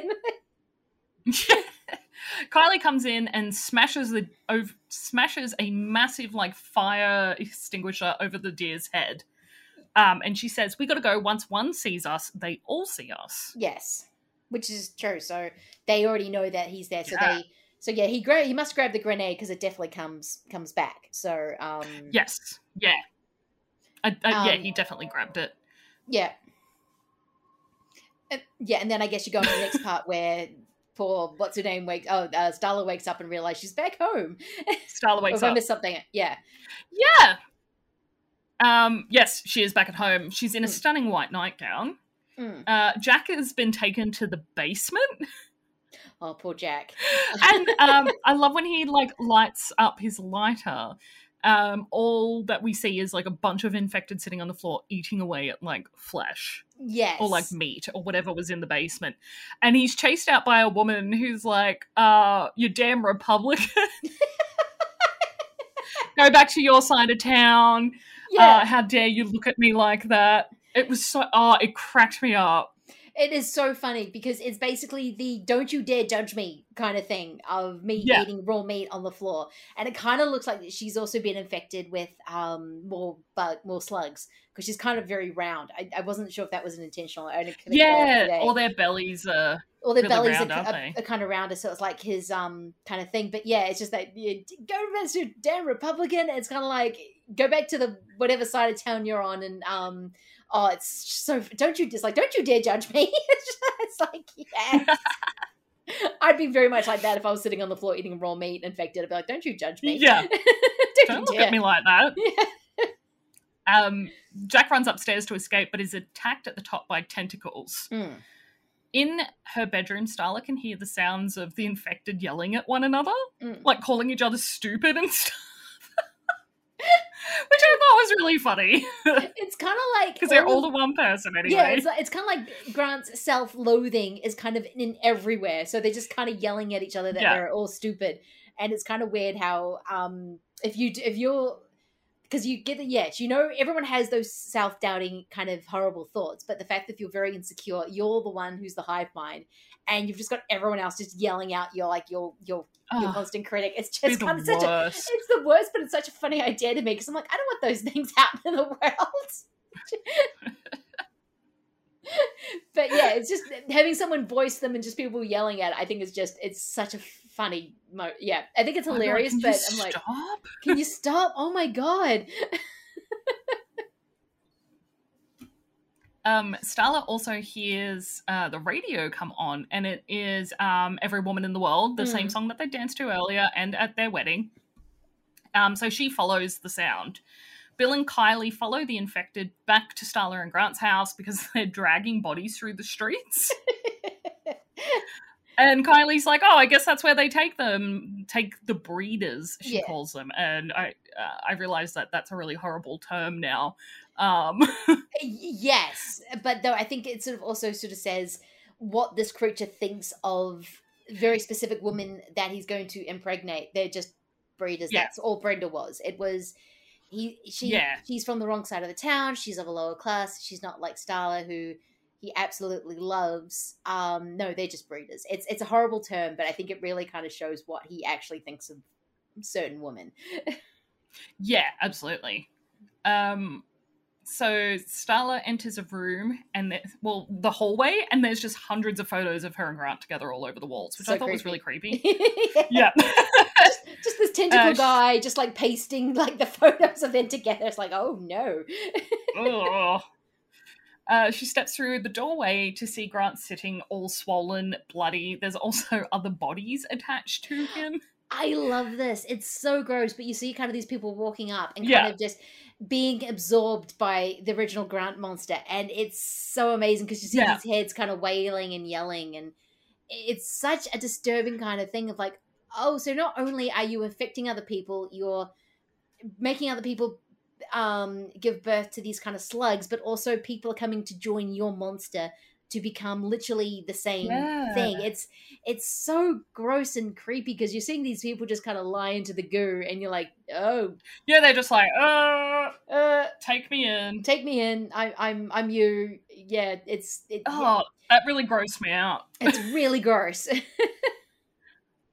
Um, so Kylie and Bill are basically watching from outside, and they're watching these bodies merge with the blob, and they're kind of like, oh. But they also see Starla inside, and Bill gets his grenade ready, um, and they head off because they're gonna make a sneak attack entrance. Uh, and we hear Grant say he's quite upset about the whole Bill and Starla situation, and he says, "You tried to kill me and run off with Pardy." I will keep crawling until I am everywhere. Then you will know what it's like to be betrayed. yes it's Ugh, kind of that yikes. whole breakup thing of like um i want you to feel like what i'm feeling like right now and it's Yeah. this yeah it's it's it's kind of but it's done on this such epic scale of because he wants to turn everyone into himself so they can all hate on on starla it's a very strange kind of um yeah it's it's a very it's kind of taking that attitude and just like expanding it till mega thing Like the biggest red flag you've ever seen in your life. Yes. it's like if I can't have Uh, you, no one can, yeah. and I'm going to be the only person in the room. Oh, It's like, oh no. yuck. uh, Starla tells Grant that she thought that he was trying to kill her. Mm. And obviously, there are going to be some adjustments because of all the changes that were going on with Grant and how he looks. And, um, you know, it, it, she says some really nice things like, oh, you'd like to be called Grant. And he, it, like, has tears in his eyes. And it's really, like, you can see that Grant's still in there, but he's lost the battle to have himself back. Yes, there's kind of a semblance of him in there, but he's so consumed and he's just so taken over that. But he wants all he wants to be is loved by Starla. That's all he wants in this world. Yeah. So when she says these nice things and sort of says, "Oh, you like to be called Grant," it's like, oh, she knows who I am under all this. It's kind of this very sweet, very surprisingly sweet moment in a where sweet should not work in this context at all. Um, yes, creepy should No. work. The humor is there, but to actually have this really sweet moment of this couple who are obviously just broken up, but he kind of wants to reconnect with her. Even though he's doing it completely the wrong way, you can see it in his, Yeah. his eyes. Like, yeah, he doesn't have control of his face at this point, but you can see it in his eyes that he wants to reconnect with Starla. Yeah. Um Starla makes like and like she approaches him and she's talking to him saying you don't have to be alone anymore because you and I can be together, we can go off, we can do whatever we want. And while she's talking to him, she is also unsheathing a sharp mirror like that she has like tucked into her into her nightgown, and she stabs Grant through the eye. And basically, one of his tentacles whips her off to the other side of the room. Yeah. Bill and Kylie make a dash for the house, um, and yeah, because they obviously see that Starla's in quite a lot of trouble at this point in time. Very much so. Yes, and I really I love this scene because Bill enters with the grenade, and oh, sorry, Bill comes into the house and Jack's like, "Kill me," Oh yes, because he's now one of the infected. There's yeah, a great moment where he's just kind of looking at everyone else because he's now infected. He's looking and he's looking at this arm, and he just kind of just goes, "Oh, fine," and just starts gnawing at it like he's kind of accepted his fate. So when he kind of Bill runs into the house and he's like, "Just kill me," it's kind of a sad moment because he's still in there and he knows yeah, what he's going to turn What's into. gonna. What's going to happen? He's like, "Nah, just take take me out of my misery, please. There's there's no way. Don't even worry about it. Don't worry, worry about it." And he does. Quite. He's just like, "Yeah, bang, done." It's, he doesn't even think about it. Well, that says a lot about how Bill feels about Jack. yes, it really does. um, I love that Bill enters the the room with Grant and Starla and picks up the grenade, like lifts the grenade. He takes the the the key out, and then it gets smacked out of his hand, and it's just like oh shit. fucking hell. Like just automatically whipped out of his hand, and Yeah. like the look on his face is just like, "That wasn't my plan." no, that did not work as way as intended. So him and Kylie are trying to go behind the thing to find the thing in the first place to to um try and blow him up. And I love how that plan just does not work because Yeah, they think, yeah, this is going to work, this is going to work. And it's like, well, no, this is a multi armed creature who's got a hive mind and can see things from all angles. see everything. So, you see Yeah. everything. So it's not, it's not a thing to just be able to punch. Um, punch him out of his punch him out of his hand, and is that the moment where he slaps Starla out across the face? yeah, It's such a Yeah. it's such a like a asshole abusive moment, and it's kind of again Mm. to the fact that he he's in this weird twisted way still thinks he's married to her. This is my wife, so I do get to slap her. Where everyone else he's treating other ways violently, but for Starla, he has a very specific violence toward her. I thought that was really Yeah. fascinating. It just still speaks to how he feels about her compared to everyone else. yeah. Even though there's this huge broke breakup and everyone's trying to kill him at this point. Yes, it, it, it's all everyone's out for blood. Yeah. Uh, Bill is thrown through a window and the grenade rolls into the swimming pool and explodes, obviously destroying all plans they had of exploding Grant. yes. Uh, Grant's large tentacles come from inside of the house and pierce Bill and basically start to pump him full Mm. of semen. Um, the bodies connected to Grant like start to moan, and it's like this big body melted sex scene. it's very society almost. Um I- that's exactly what I was thinking when I was like, "Is this society?" Are we going to society mode? Because this feels very Brian Yuzna kind of territory at the moment. Yeah. Um, because yeah, they all start moaning and they're all moaning in kind of ecstasy, and it's just like, oh Yeah. no, Oh, no thanks. no, thank you, no. Yucky. it's very yucky. This yeah, this movie is very yucky, but in the best possible way. Yeah. Uh, Bill connects Grant's tentacle to a gas canister, like he had a spare one, Mm. a spare tentacle. Um, and the tentacles start. He like retracts the tentacle back into inside him because it's already. Oh, he fills the tentacle with gas, doesn't he? And the gas goes Yes, he does. inside of Grant. he, yeah, because Yeah. he kind of hurts him, so he has to pull the tentacles back. But he's still, but he's Yeah. attached it to the um to the gas can, so it's kind of like a Jaws moment where he's pulling it back in, and then yeah, and then I. Th- I but the gas how- is also filling the tentacle and his stomach. yes, And yes. um, Bill yells at Starla to shoot.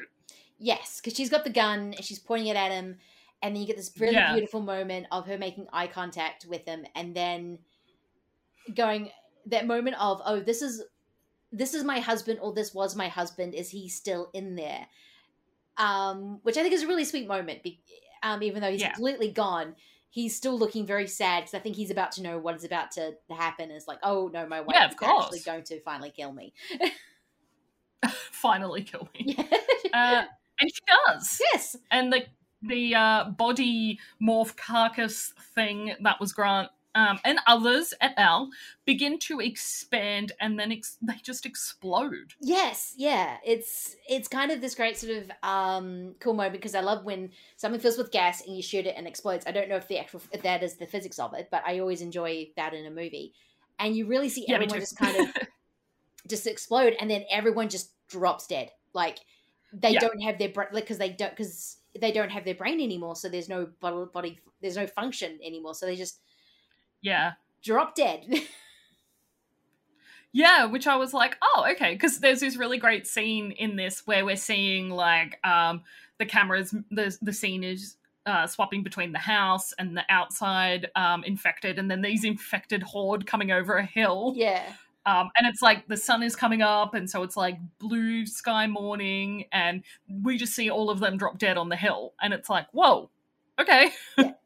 Yeah, there's that's a lot of people. It's it's a lot of people, and you sort of realize that this whole town has been infected, and Yeah. the not only the cleanup, but who actually survived out of this town. I mean, it could have been just the three of um, Starla, Kylie, and and Bill.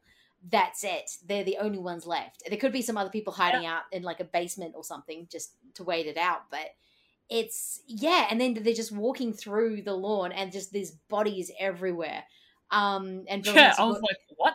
it's like, oh yeah, they're not waking up. They're absolutely dead. there's, there's no coming back from that. But I love that Starla says, "Bet you regret not running off to Hollywood with me now." Yes. and then, of course, his answer is like, "Oh, yeah, well, yeah." And I'll, I'll tell you a story. Um, I saved Kylie from a deer. Tell him how I saved you from Yeah. a deer.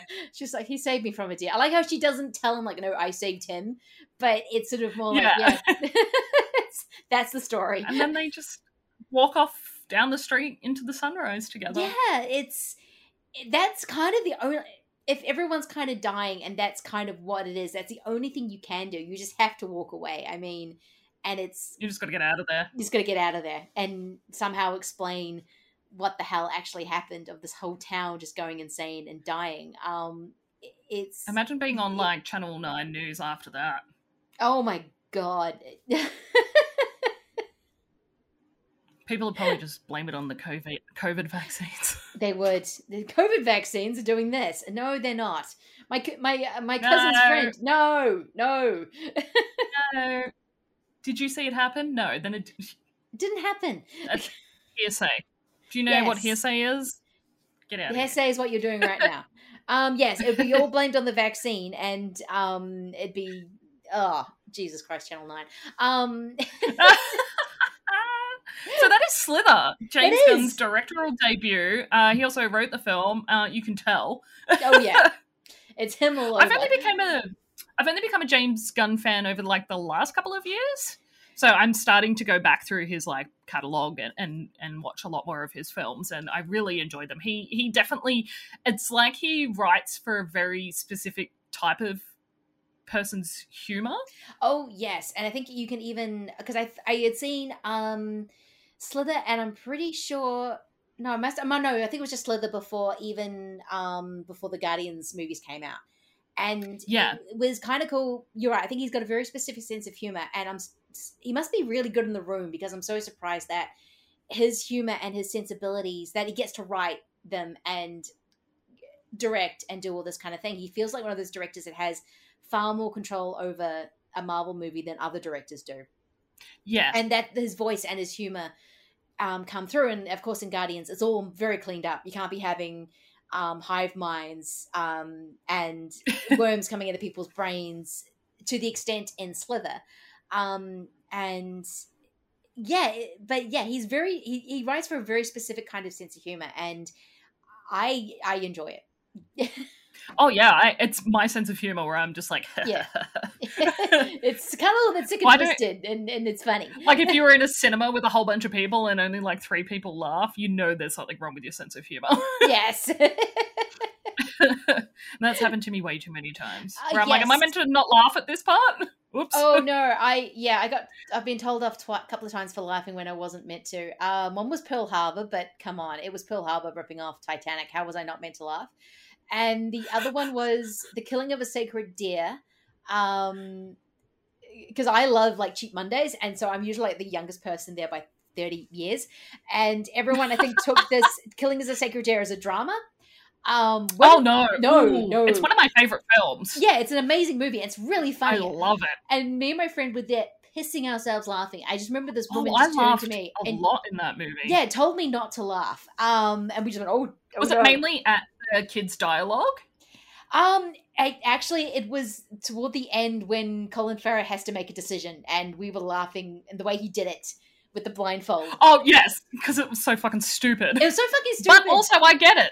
Yeah, I get, get it. it. If you have to make that choice between your kids, you go put a blindfold and spin around the room. And I thought that was a. f- It is meant to be funny, but this woman obviously thought this was and horrific. But this woman just saw the horror in it and um was not Yeah. impressed that I was laughing throughout this whole entire movie, especially the kids' dialogue and friggin' what's Oh, yeah. eating spaghetti was just oh, Oh, that killed me.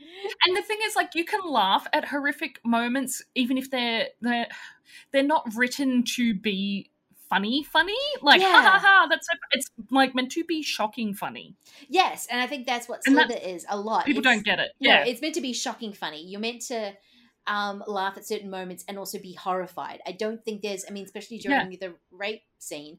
James Gunn knows that's a rape scene. He knows that Yes. this is meant to horrify you and it's meant to make you feel a bit queasy because you're juxtaposing it with everyone having a great time and then this woman is um, being being raped.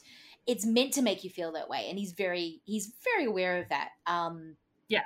and yeah, and you can kind of see him. He's he's he's a kid in the candy store with that movie, and because he's like just I'm trying this, we'll try this, we'll do this effect, we'll see how this goes, and he's always kind of had that kind of thing. Even going to Hero, which is not my favorite of his, but I think he's definitely pulling that same same crap, like with Elliot Page, just um being a complete psychopath. It's it's I love it. yeah. That's one I've really got to rewatch. yeah, I've only seen it the once. It wasn't my favorite, but I need to go back and rewatch it because you definitely saw some of that Gunn humor in there, and I'm like, yep, there he is. Oh, I know that. uh, so before we wrap up, uh, what is the last horror movie that you watched? Um, it was it was Evil Speak. So I was just getting confused about which horror movie was which. Yeah, it was Evil Speak, 1981. Clint Howard, um, trying to win an Oscar with his performance. Um, very strange. Horror movies movie. don't get Oscars. No, I know, and this one definitely wouldn't win an Oscar. Um, but he's trying. He's he's giving a performance. Um, it's it really. Have you seen Evil Speak? No, this is the first I've heard of it. Oh, it's yeah, it's from 1981. Very young Cliff Howard, looking very weird. Um, he's essentially a young kid in a military boarding school who's just constantly bullied. The bullying seems so over the top and so vicious that you just want something bad to happen.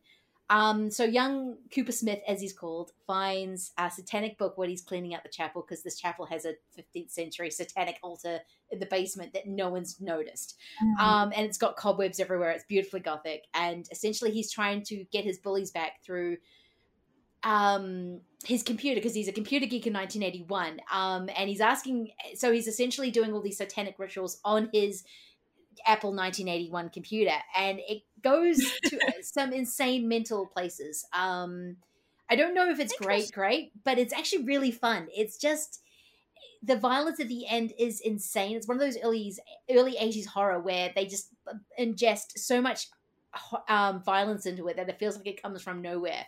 Um, but it's it's where it goes is insane. So I would definitely watch it, even if you think, oh my god, this is a bit painful because I'm just watching this poor Clint Howard just um, being shat on and not being able to get a break because everyone hates him, even the teachers. And then to see what happens at the end, you're like, yes.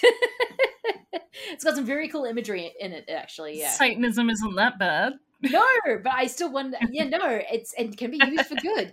Um, I still wonder how this compute who inputted the information about satanic rituals in this computer. I I am confused. it's just like this is 1981. What? How is this happening? Who typed this and left it here for him? Exactly. I kind of imagine it's the spirit of the satanic guy that's kind of haunting everything. That he just sort of walked in No. a floppy disk, put it in one night, and typed it in. it's just waiting for someone to Well, find it. Yeah, floppy disks were a thing in '81, weren't they? Yeah, I think they were. I think, yeah, I'm I pretty sure so. they were. Um, but yeah, it's it's a very entertaining, um, very entertaining movie. All right, Uh, I'm gonna have to check it out. Yes. I don't remember what I watched, so uh, I can't share that with you. Yeah, there's there's three movies I watched really really close together. So I was like, is it is it Carrie? Is it Evil remember. Speak? Is it Evil Dead? I can't. It's all been very violent. All right. So, thank you for joining me. This was so much fun. I love this movie. So, thank you for finally kicking me up the bum to watch it. oh, thank you for having me on. This was so much fun. I had a great time. Where can listeners find you and your podcast? Um, well, Schlock and Awe is on any pretty much every app. I think it is on. So, yep. Um, you can usually find just if you put Schlock and Awe podcast. Um, if you want to follow uh the show on Twitter, it's Schlock and Awe one on Twitter and Instagram. And if you just want to follow me, I'm Reading Geek on Twitter. So I'm usually, especially now that I have the podcast, way more online than I probably should be. That's healthy. Oh, I know that feeling. Oh yeah. so I will be around. Just since lockdown. yeah, just lockdown, just constantly on there. Um, so you will find me around. But that's if you want to follow me listen to the show. Um, Yeah. yeah, say Do it. hello, yeah, all that kind of thing. So Yeah. Uh, and thank you, listeners. If you enjoyed the podcast, please remember to leave a rating review uh, where you listen to your podcast if you can, not Spotify, because it doesn't have a rating system. To catch all the latest from me, you can find me on Twitter at catstead underscore or on Instagram at cattgif. To see all the latest from the podcast, please follow the show on T. TGIF podcast, I think. I keep writing TGIF pod. It's not. but it's in the show notes anyway. Uh, you've been listening to TGIF. See you next Friday.